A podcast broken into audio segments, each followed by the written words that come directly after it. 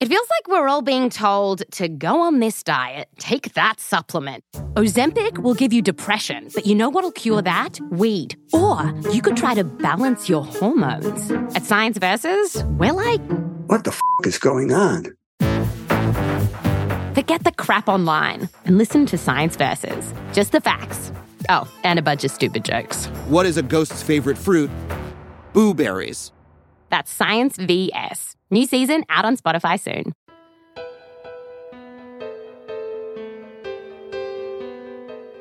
We hope you enjoy this episode from our series Famous Fates. It's about the impactful lives and shocking deaths of history's most influential people. To hear even more episodes each week, subscribe to Famous Fates exclusively on Spotify.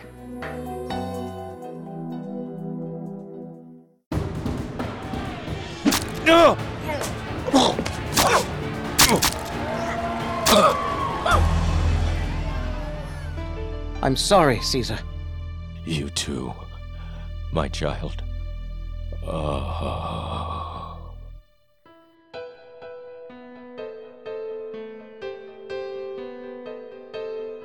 Hi, I'm Vanessa Richardson. And I'm Carter Roy. Welcome to Famous Fates, a Parcast original exclusive to Spotify. Each week, we'll release five fresh episodes centered around a common theme, such as Hollywood icons, influential women, or music legends. In each episode, we'll take a close look at the remarkable life of a different person. With the help of voice actors, we'll dramatize their incredible lives, reimagining their greatest and weakest moments. Then we'll examine their controversial deaths.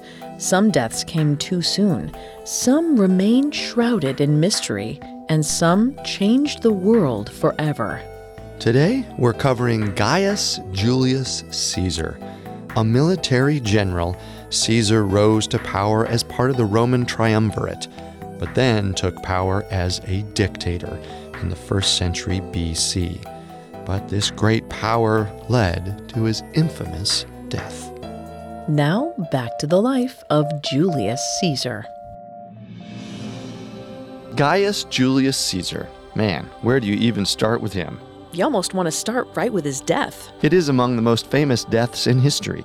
Et tu, Brute, and all that. But if we started with the death, then we'd miss out on one of history's greatest stories the story of a general who altered the course of an entire empire, and really an entire world. Well, why don't we start from day one? Well, sounds like a good idea to me.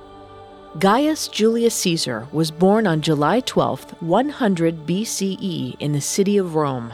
He was a member of the gens Julia, whom, according to Roman legend, were descendants of Aeneas, the star of Virgil's Aeneid, and the ancestor of Romulus and Remus, the ancient founders of Rome. And of course, in these legends, Aeneas is the son of the Roman goddess Venus. So Caesar was descended from the gods? Technically, yes. Well, his family must have been pretty well off, considering they were direct descendants of one of the first Romans. Not exactly. While Caesar's father, also named Gaius Julius Caesar, held a minor governorship in Rome's Asian province, modern day Turkey, the family was on the lower end of the political and financial totem pole. Well, that governorship most likely came from the Gaius's sister, Julia, marrying Gaius Marius, a very prominent and important figure in Rome at the time. Gaius seemed to be at the top of the baby names list back in the 100s. Yeah, as was Caesar in the gens Julia. According to Roman history, Pliny the Elder. Pliny the Elder? Yes, Pliny the Elder. Ancient Rome had the best names. Yes, they did. Well, according to Pliny the Elder, the name Caesar came from one of the ancestors of the family being born of Caesarean section, which originally came from the Roman word caedere, to cut. Huh. Caesar, Caesarean section, makes a lot of sense. Well, the later biography of Rome, Historia Augusta, would dispute this. It asserts that the name Caesar comes either from the Latin word for thick hair, for gray eyes, or for killing an elephant.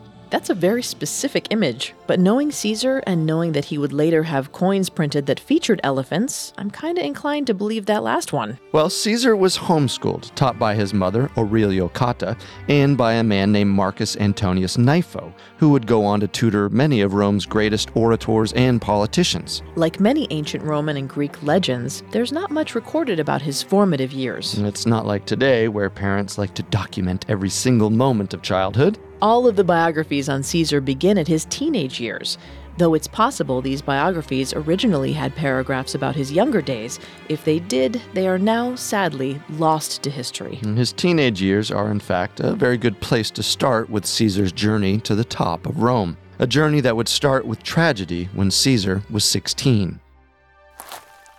Come on, Father. We've got to go. Father. Father. Father. Father, what's wrong? It seems, son, as if it is time to take my journey to the river Styx. You hold the power in this family now. You are the one who has to find power. Be good, son. I'll be better. Oh. I must be better. The death of Gaius was devastating to the gens Julia. I would imagine. In any time in history, losing a loved one isn't easy. Well, yes, but I was also talking about the loss of the family's political power. Oh. Gaius was grooming the young Caesar to succeed him in his political life, hoping to continually increase the family's power and to restore the great Julia name to its mythological origins. But Gaius's early death, I assume, meant that Caesar was too young to take over his father's political career. That's correct. Caesar's entire life up to that point was heading towards that destiny, and now, in an instant, it had been swept away.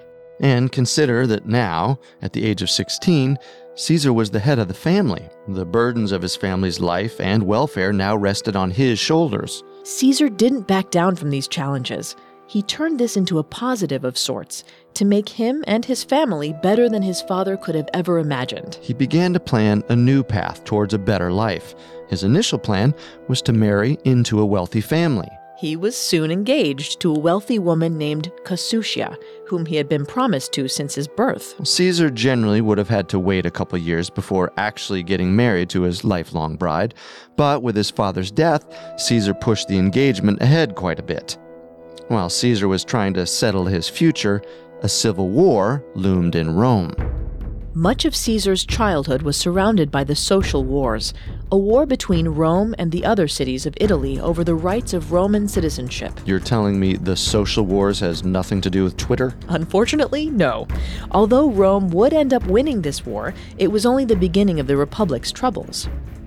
The social wars featured the rise of a number of military stars, but none were more significant than Lucius Cornelius Sulla and Gaius Marius. Gaius Marius, as in Caesar's uncle by marriage? One and the same, Sulla was actually Marius's protege during the war, but their opposing political ambitions would soon lead to them breaking apart. Sulla and Marius were members of separate political factions, and the social war strain on Rome brought a great tension between the parties to the surface. Sulla was an optimate and believed in the authority of the Senate and the power of the upper classes, whereas Marius was a populares who pushed for more input from the popular assemblies and tribunals. An age old battle, really. In the aftermath of the social wars, Sulla and Marius both sought to lead the armies to war against another enemy, Mithridates of Pontus, who was warring over Rome's eastern territories. And the Senate initially voted for Sulla to take the armies to war. However, when Sulla left the city, a tribunal voted against the measure and transferred the power of the army to Marius. And when Sulla got word of this, well, he wasn't happy. He marched back to Rome, preparing to take on anyone in his way.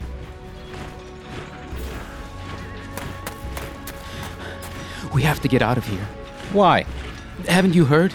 Sulla's marching on Rome. What? Sulla's marching on Rome with Rome's own army. And with your relationship with Gaius Marius, we need to get you to a safe place, quickly. My place, just outside the city. We can hide you there. I must get my wife. Hurry!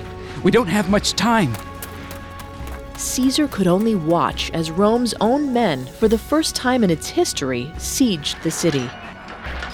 It was an image that would remain with him for the rest of his life.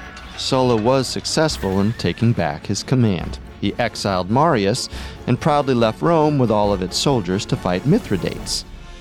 But as Sulla was making his way to the eastern provinces, Marius formed a ragtag army and staged their own invasion of Rome. Marius, alongside his ally, Lucius Cornelius Cinna, purged Rome of many of Sulla's followers and declared Sulla an enemy of the state. Lucius Cornelius Sulla and Lucius Cornelius Cinna on opposite ends of the war. Man, names in ancient Rome must have been very confusing. Yes, they seem to be. In any case, Sulla was now an enemy of Rome, and because he was so far off, even when word reached him, he could not immediately return. It was a good idea in theory, at least. Take back power and either hope that Sulla dies in battle or that you can build your following enough to take down, well, your own army. Marius died early in the next year, leaving Cinna in charge of the new political movement. But Marius left one gift for his family. Specifically for the young Julius Caesar. War out east and Caesar's young age meant inheriting his father's old governorship was out of the question. But Marius and his followers were able to procure the position of Flamen Dialis for Caesar instead. Caesar was now the high priest of the leader of the gods, Jupiter. Well, that seems like it's a pretty important position. It definitely was. Though not as powerful as a governorship, it was as respected. Gens Julia was making its way back to the top. Cinna took a great interest in Caesar, most likely as a favor to Marius, and took him under his wing during his time in power. Cinna is noted as a man who easily made tyranny look like democracy. Hmm, I wonder if that will come back up in Caesar's lifetime. Mm-hmm. Cinna thought so highly of the young Julius Caesar that he allowed him to marry his daughter. Wait, uh, wait what happened to Cossutia? Well, as the Flamen Dialis, Caesar was required to marry into the upper class, and although Cossutia was wealthy, she was still a member of what was essentially the middle class at the time. Oh, so the law required Caesar to break off his relationship with his bride. Indeed, Cossutia was left in the dust, and Caesar was married to Cornelia, the daughter of Cinna. Hmm, so Caesar's plan to get power through marriage still was successful, just not in the way he expected. Cornelia and Caesar had a single child together, Julia, and Caesar seemed happy. It seems he had kept his promise to make a better life than his father. But then came the Sulla problem. Of course, word reached Sulla of all the machinations happening in Rome. He still had to defeat Mithridates, but in the back of his mind, he was always thinking of his return to Rome. After claiming Roman victory, Sulla rushed through two days of peace negotiations and didn't even contact the Senate about terms highly irregular, but Sulla was determined to save Rome.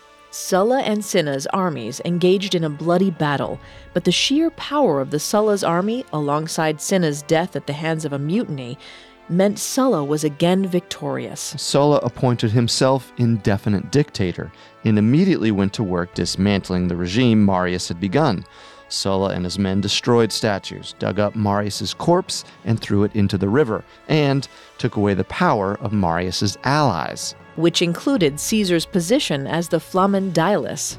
Caesar, you understand that I can strip you of your inheritance, your wife's inheritance, and your position as the high priest of Jupiter?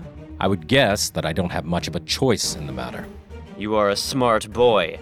You will lose all this, but you can choose to save your own life. oh, you would be so kind? Of course. You think me to be a savage? Your life can be spared if you choose to divorce Cornelia. No. What? You can take away my power, my money, my pride, my life, but you cannot take away that which is personal to me. Do you not understand the position you are in, boy? Oh, I understand. I understand that you're scared of the power that I may yet hold. I hold all the power here. That's what you think. This is an act of treason against the dictator of Rome. Know that your life has ended, Caesar and it is by your own hand. Caesar's defiance of Sulla was shocking to the new regime, and the first sign of Caesar's brash side. Sulla officially put out a proscription for Caesar not long afterwards. proscription was basically a means of the state approving the murder of a person. But one had to find the approved victim first, and no one could find the condemned Julius Caesar. Meanwhile, the family and friends of Caesar, who mostly and conveniently were Sulla supporters, pleaded with Sulla to keep the young Caesar alive. Even the Vestal virgins declared that it would be a mistake in the eyes of the gods to murder him. Now, that's a big endorsement on your resume. Eventually, Sulla was calmed down and he canceled the proscription on Julius Caesar. Have your own way and take him. Only bear in mind that the man you are so eager to save will one day deal the death blow to the cause of the aristocracy, which you have joined with me in upholding. For in this Caesar there exists many Mariuses. Caesar could now breathe a sigh of relief. He was safe. For now. Caesar didn't exactly see Sulla as a trustworthy guy. He still was on the warpath of taking down Marius's previous allies. There was nothing to indicate that Sulla wouldn't reverse his pardon on Caesar if he sneezed the wrong way. So Caesar and his wife ran from Rome while they were safe from officially being murdered. They headed toward the eastern provinces, where he still had many associates who remembered his father well. He also decided to join the army, which would be the beginning of his lifelong passion and his true rise to power. A passion that would have been impossible to find a couple of months beforehand. Because he was too young? No, because he was the Flamen Dialis. The high priest of Jupiter was not allowed to look at the army or spend more than a few nights outside the city. Heck, he wasn't even allowed to touch a horse. Hmm, it seems a little extreme. You're telling me. But if Marius' followers had kept in power, or even if Sulla had not stripped Caesar of his position, he could have never even looked to the army as an option, literally. The entire history of our world would be different if Caesar was never allowed to touch a horse. the world would be different simply if Caesar had done anything other than be a successful soldier and he was a very successful soldier. He was known for his bravery in battle and was one of the youngest ever recipients of the Civic Crown, an award given for saving a civilian in battle. Caesar grew such a reputation among his comrades that he was often entrusted by the generals to take on the most important and significant tasks. As an example, he was entrusted to travel to Bithynia to chat with its king, King Nicomedes, in hopes of making an ally of his naval fleet. A new soldier, a former enemy of Rome, now was being sent on his lonesome to make a deal with a king. Let that sink in. And Caesar spent a long time in Bithynia. Such a long time, in fact, that it was constantly questioned what he was doing over there. It's likely that Caesar was building his own personal relationship with the king with an eye on his future political aspirations. If he had a personal relationship with the country, then it wouldn't be too hard to form a partnership if Caesar happened to find himself in a position of power. But the rumor that spread around Rome was that Caesar engaged in a sexual relationship with the king. This rumor followed Caesar around for his entire life. Even the soldiers he commanded would jest him about the legend. Caesar vehemently denied the rumor, but really, we'll never know what happened in Bithynia.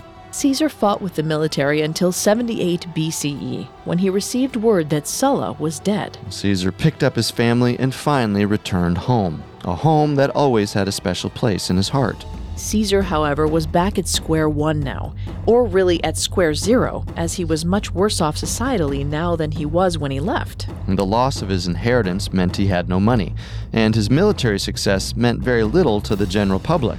Plus, with the Optimates that supported Sulla still in charge of Rome, Caesar wasn't going to take any chances in getting back what he lost. And even when he was made aware of a new anti Sulla group forming, he found the group so lacking in leadership and corrupt that he chose not to participate, even though it would have raised him back to prominence. Instead, he found a nice house in Suburra, living among the lower classes of Rome, and turned to a life of legal advocacy. Hmm, something he turned out to be rather good at.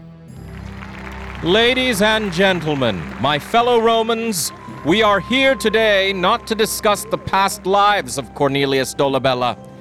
It seems that, to many, he lived a great past life. Even I can see that.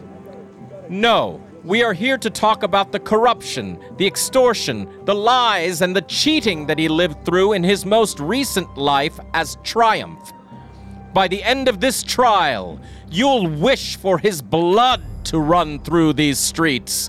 You'll wish that those past lives could have never even existed.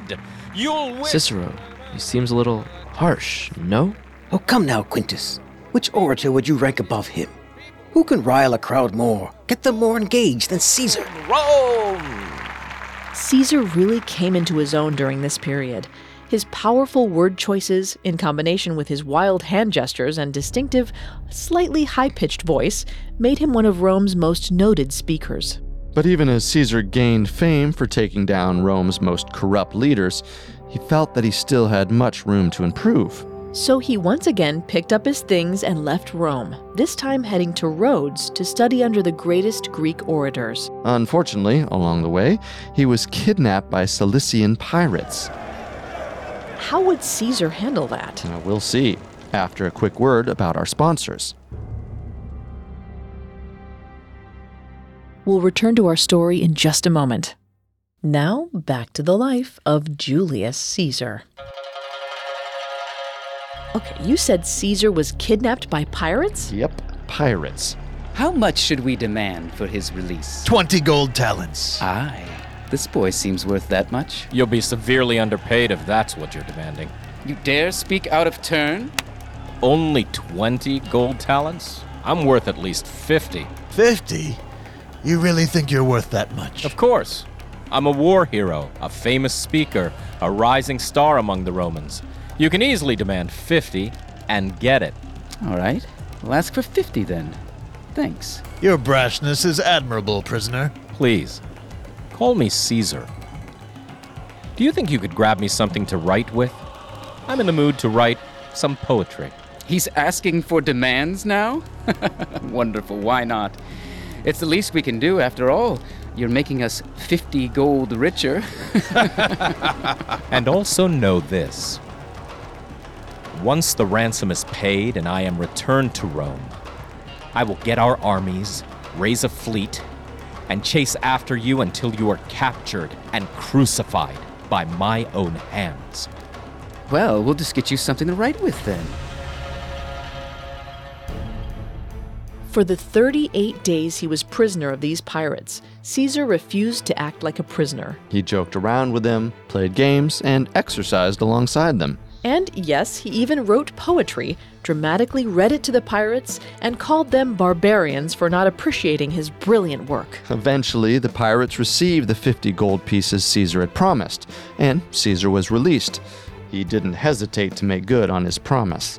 He got his fleet. He chased, captured, and brought back the pirates to Rome to have them crucified. But Caesar remembered how well his captors had treated him during his imprisonment. So, he slit all their throats as they were crucified in order to lessen their suffering. That's Caesar being nice, folks. And with that out of the way, he finally made his way to Rhodes, but he was only there briefly before he was called back to military action in Asia. By the time Caesar again returned to Rome, his stock has greatly risen. Between his military bravery, his speaking career, and his ordeal with the pirates, the legends around Caesar had already begun to grow. Caesar was finally elected to public office, becoming military tribune in 72 BCE. It was around this time that the Roman army dealt with the Spartacus uprising.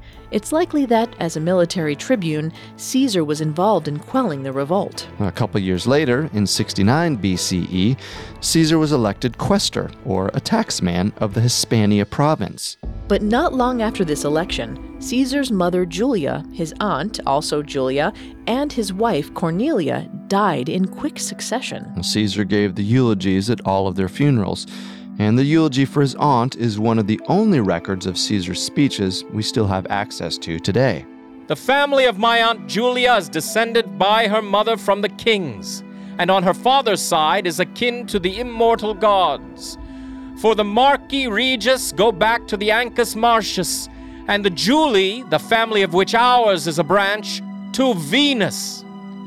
Our stock, therefore, has at once the sanctity of kings, whose power is supreme among mortal men, and the claim to reverence which attaches to the gods, who hold sway over kings themselves. This was another key aspect of Caesar's rise. He began constantly referring to his special heritage, which for a long time had been downplayed by his family. Being the descendants of kings and gods and founders made Caesar seem like he was destined for greatness, and maybe he was. After the funeral for his wife, Caesar finally traveled to Spain to serve his quaestorship. And in Spain, he suffered a midlife crisis. Do you know who this statue is of, Marcus? Of course, it's Alexander the Great. Indeed. Alexander the Great. The greatest conqueror this world has ever seen. By the age of 30, he had the entire world at his feet, all of society in the palm of his hands, all the knowledge of the universe in his head. And here I am at 31, standing before his statue, having done nothing of note in my own life. Hmm, I guess comparing yourself with Alexander the Great will do that to you. Comparing yourself to anyone with the Great officially in their name will probably do that. Caesar decided to end his quaestorship early and move back to Rome. He was determined to make a name for himself amongst the Roman people, a name that may someday be as great as Alexander's. And he started with another politically charged marriage to Pompeia, the granddaughter of Sulla. Marrying the granddaughter of your former enemy, a man who wanted you killed? Whew, anything to get ahead, I suppose. All's fair in love, war, and politics. It seems Caesar lived by that motto. Caesar's way up the political ladder involved holding many minor positions, including curator of the Appian Way, Rome's longest and most important road of travel, where he put himself into debt rebuilding the roads just so everyone entering Rome would see his work and know it was his work. And then as the head of the festivals, or the Curule Aedile, where he also spent much money on hosting public games in order to gain favor with the public. Well, Caesar seemed to know the importance of getting your name out there. Well, remember, that's what he was told throughout his childhood. That's what he thought he lost with his father's death. Caesar knew in Rome that your name and your legacy meant everything. He knew that when he looked at the statue of Alexander the Great. And the eye on his legacy impacted his private life when an infidelity scandal surrounded his wife. A divorce? You cannot be serious. I am very serious here, otherwise, I would have never even brought up the idea. But Claudius was found innocent. All is back to being as it should. That includes us. But the people are still suspicious of you, Pompeia. And the wife of Caesar must be above suspicion. We are through, and that is the end of the story. The wife of Caesar must be above suspicion. Now, that right there is a nice turn of phrase. Caesar was very serious about his future, and any little thing that might disrupt his plans, he rid it from his life. The man was driven, you can say that, anything to get to the next step. Caesar continued to expand his resume. He was Pontifex Maximus in 63 BCE, Praetor in 62, and Proconsular that same year. It was like ancient networking. Get your name out to everyone and anyone because you never knew where a rise in power could come from. Caesar's political maneuvering finally led to him being elected consul in 59 BCE. Consul was among the most important political positions in Roman society, really second only to being in the Senate itself. It was something that Caesar's father had aspired to become, and now, finally, a Caesar held the consul position. But only after a controversial election in which all three candidates were accused of bribery and intimidation. But at the end, it was Caesar and another man named Marcus Bibulus who held the consulship. Caesar, now in a position of true power, began to really use it to his advantage. A couple years before, Caesar, in debt from his time creating good roads and even better parties, asked for help of one of Rome's richest men, Marcus Licinius Crassus. Crassus had agreed to pay some of Caesar's debts if he agreed to stand with Crassus against the policies of another man, Pompey the Great. At the time, Caesar stood with Crassus. Now, he eyed a much bigger prize. Why have you brought us together, Caesar? Why have you brought me to the same table as my enemy? I ask the same question, Caesar. Which one of us do you mean to betray here? Gentlemen, gentlemen, I betray no one. I am here in the greater interest of our beloved city. Listen, we are the three most powerful men in all of Rome. With Crassus's money, Pompey's power, and my influence, there is no one that can match our ability to control the business and politics of Rome. What are you suggesting? I suggest a partnership, an alliance between the three of us to enact all the change and influence we could ever wish for. I'm sure the three of us can come to some agreements, and with only the best for us and for the city in mind, of course. I am willing to listen. As am I. Continue, Caesar. And with that, the first triumvirate was formed. Or, as it was known to many Roman politicians at the time, the three headed monster. Well, it does sound like something that, if you rewrote, you could easily turn into a Roman myth. Well, Caesar sweetened the deal by offering Pompey the hand of his daughter, Julia, and promising Crassus the repayment of his debts. And Caesar himself engaged in another political marriage of his own, Calpurnia, the daughter of a high ranking senator. At first, the group operated in secret, only helping each other in the shadows of Rome. But with any group that powerful, it eventually has to come out in the open. When Caesar proposed a law that would redistribute lands to the poor by force, Crassus and Pompey both publicly supported it, outing the group's consolidation. Caesar's fellow consul, Bibulus, could not stand idly by and watch this happen, though he might have wished he did. This is an outrage. This is madness.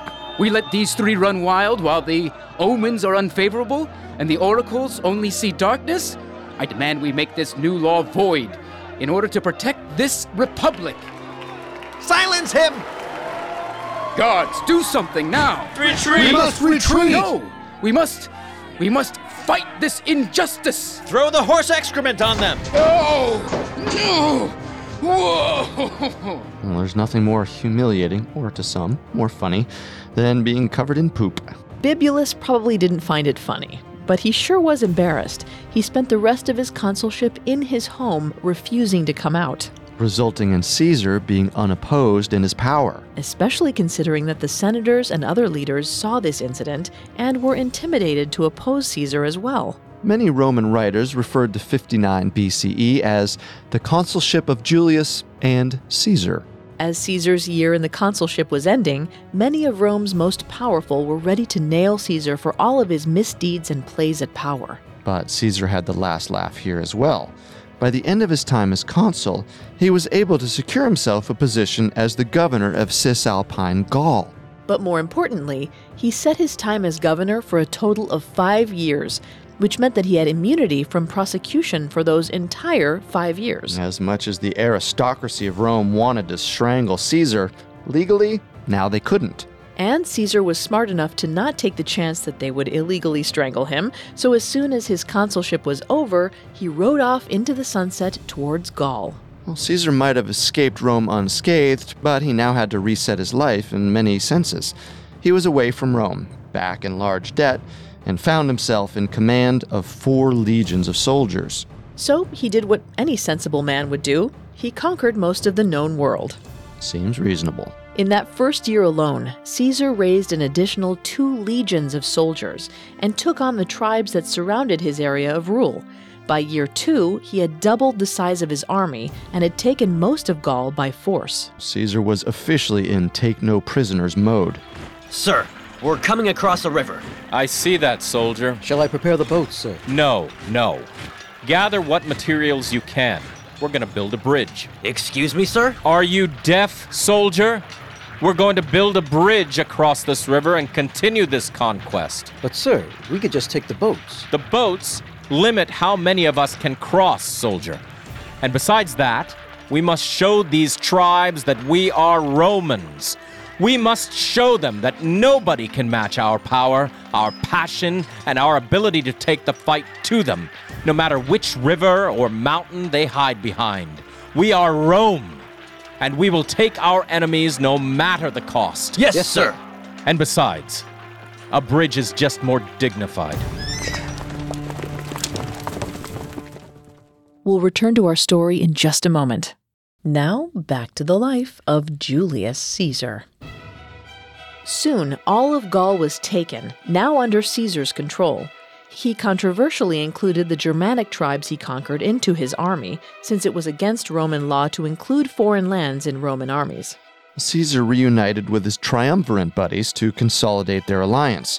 Crassus and Pompey agreed to run for consulship, and after they succeeded in getting elected, they extended Caesar's governorship to an unprecedented 10 years. Not only could Caesar continue to avoid being taken to task for his brash political and military actions, but now he could continue to be Alexander the Great and have the world at his feet. And with most of modern day Europe now under his grasp, Caesar looked across the sea to the Isle of Britain.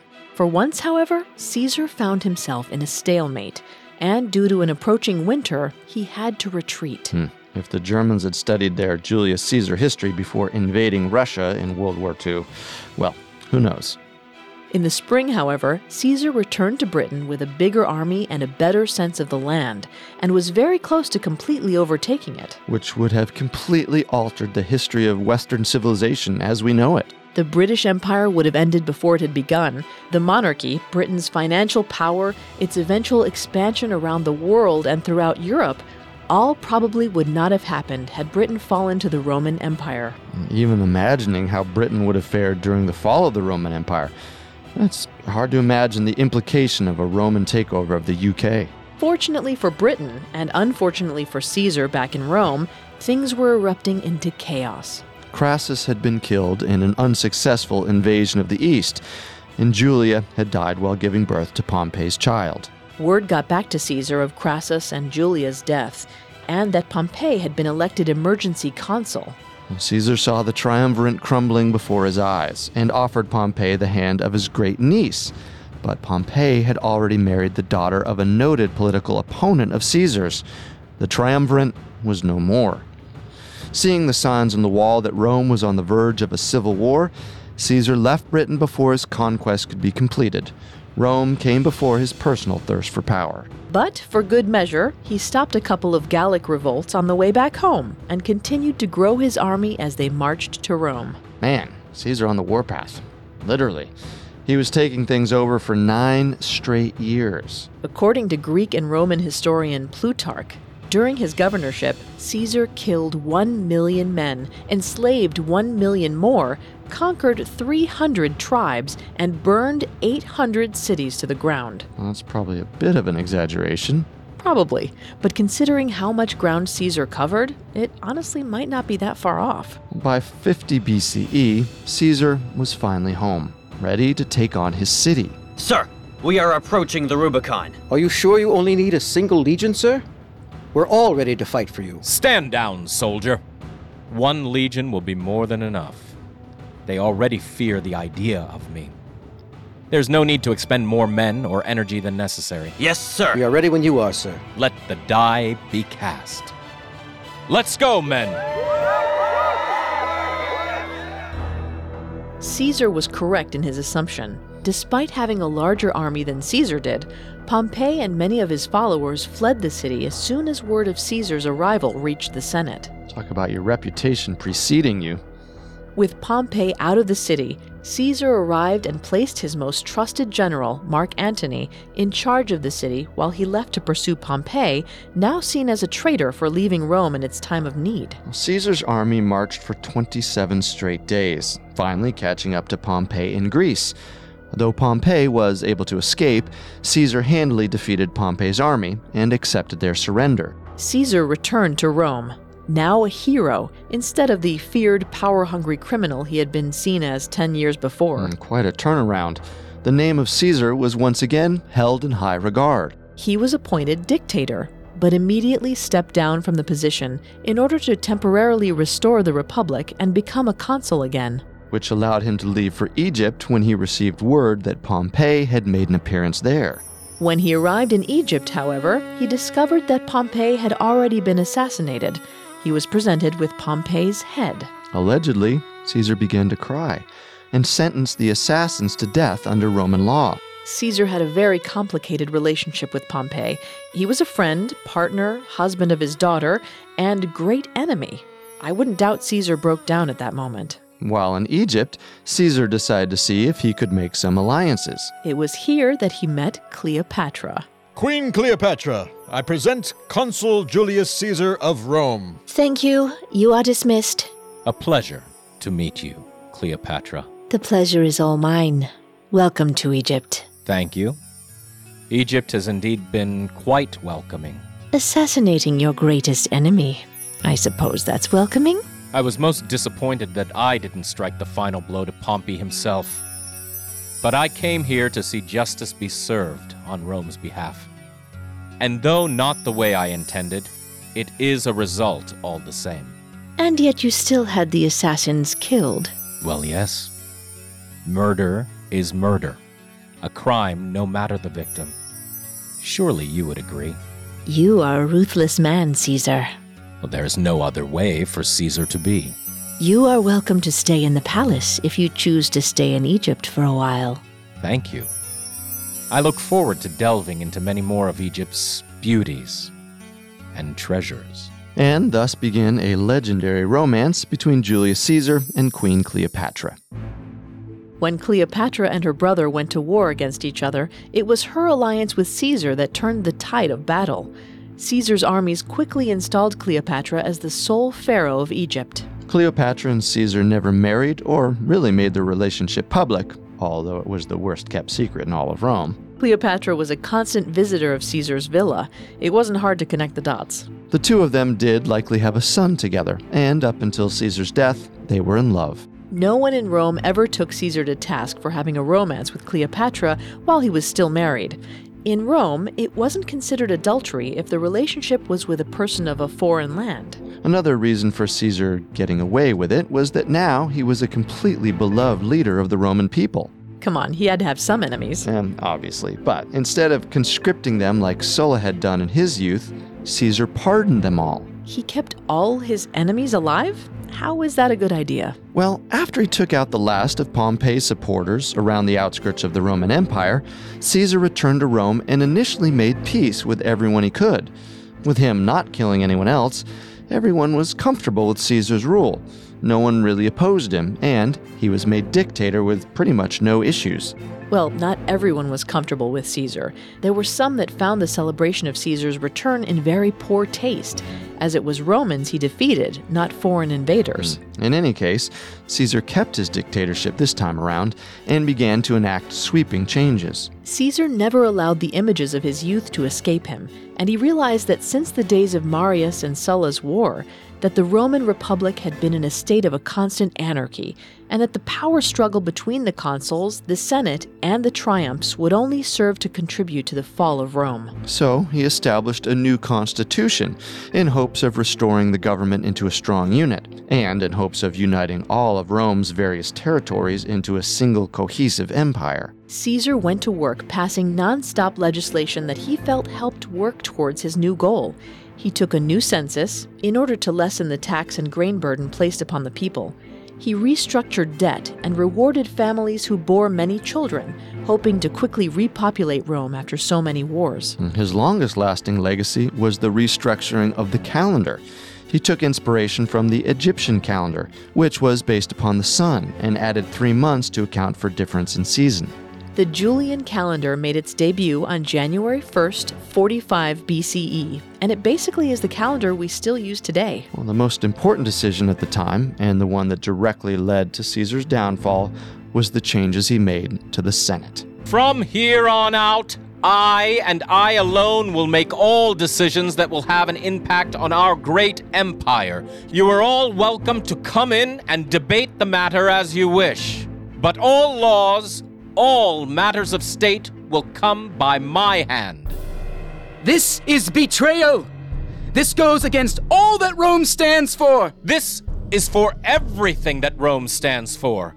This is a rebirth of this great city, this great empire. After years of you fools wasting our time and money in arguments and civil war, it is time someone rose to the occasion to return Rome to its original splendor. And that person is Julius Caesar. Yeah, remember those people that weren't too happy with the celebration of Caesar's return? It was mostly the Senate. The Senate saw the Republic crumbling before their eyes, and they knew they had to act and act fast. So, as you probably remember from reading your Shakespeare in high school, many of the senators, including Caesar's trusted general Brutus, conspired to murder Caesar and restore the Senate's power. What you may not know is that Shakespeare wasn't creating fiction when he wrote about the soothsayer warning Caesar of the Ides of March. Beware the Ides of March.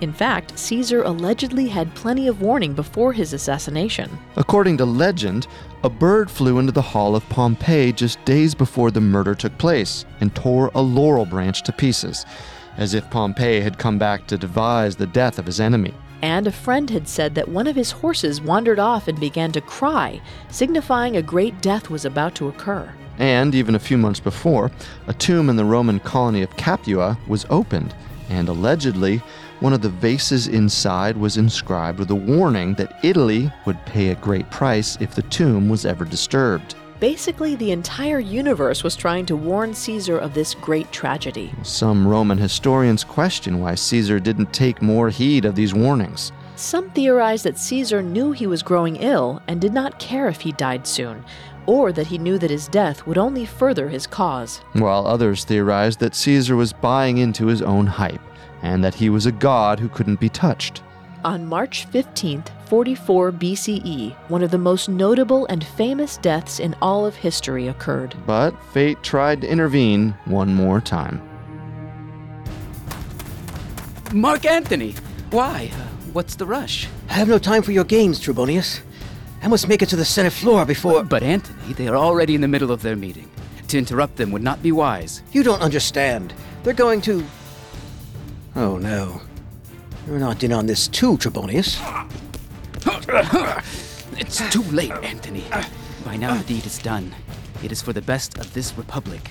There's nothing you can do. You monsters! You failed to realize what you are doing. what you are starting. Let me through now. It is useless. There is nothing you can do to save him. Don't make yourself an enemy. Are you not an enemy for killing an innocent man in cold blood? Let me go! Let me go! Mark Antony would fail to reach Caesar in time. Ignorant of what was to come, Caesar stepped into the Senate chambers and never again stepped out.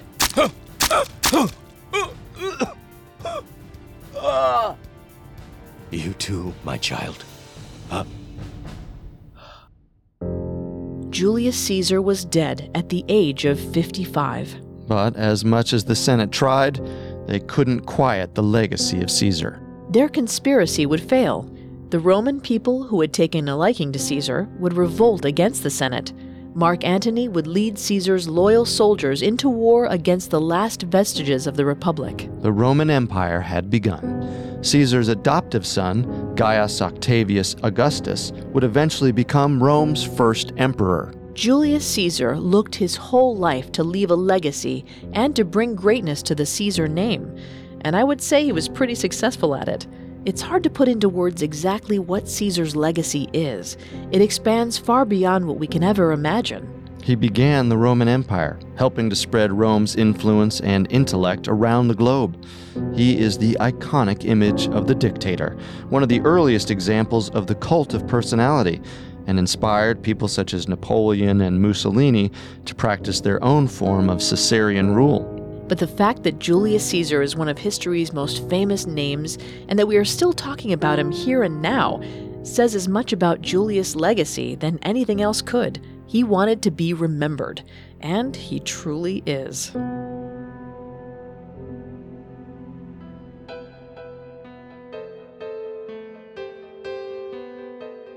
Thanks for listening. You can find more episodes of Famous Fates and all other Parcast originals for free on Spotify. Famous Fates is a Spotify exclusive. Well, not only does Spotify already have all of your favorite music, but now Spotify is making it easier for you to enjoy all of your favorite Parcast originals, like Famous Fates for free from your phone, desktop, or smart speaker. To stream Famous Fates on Spotify, just open the app and type Famous Fates in the search bar. Remember, it's a Spotify exclusive, so you can only find the show right here. And don't forget to follow us on Facebook and Instagram at Parcast and Twitter at Parcast Network. We'll see you next time.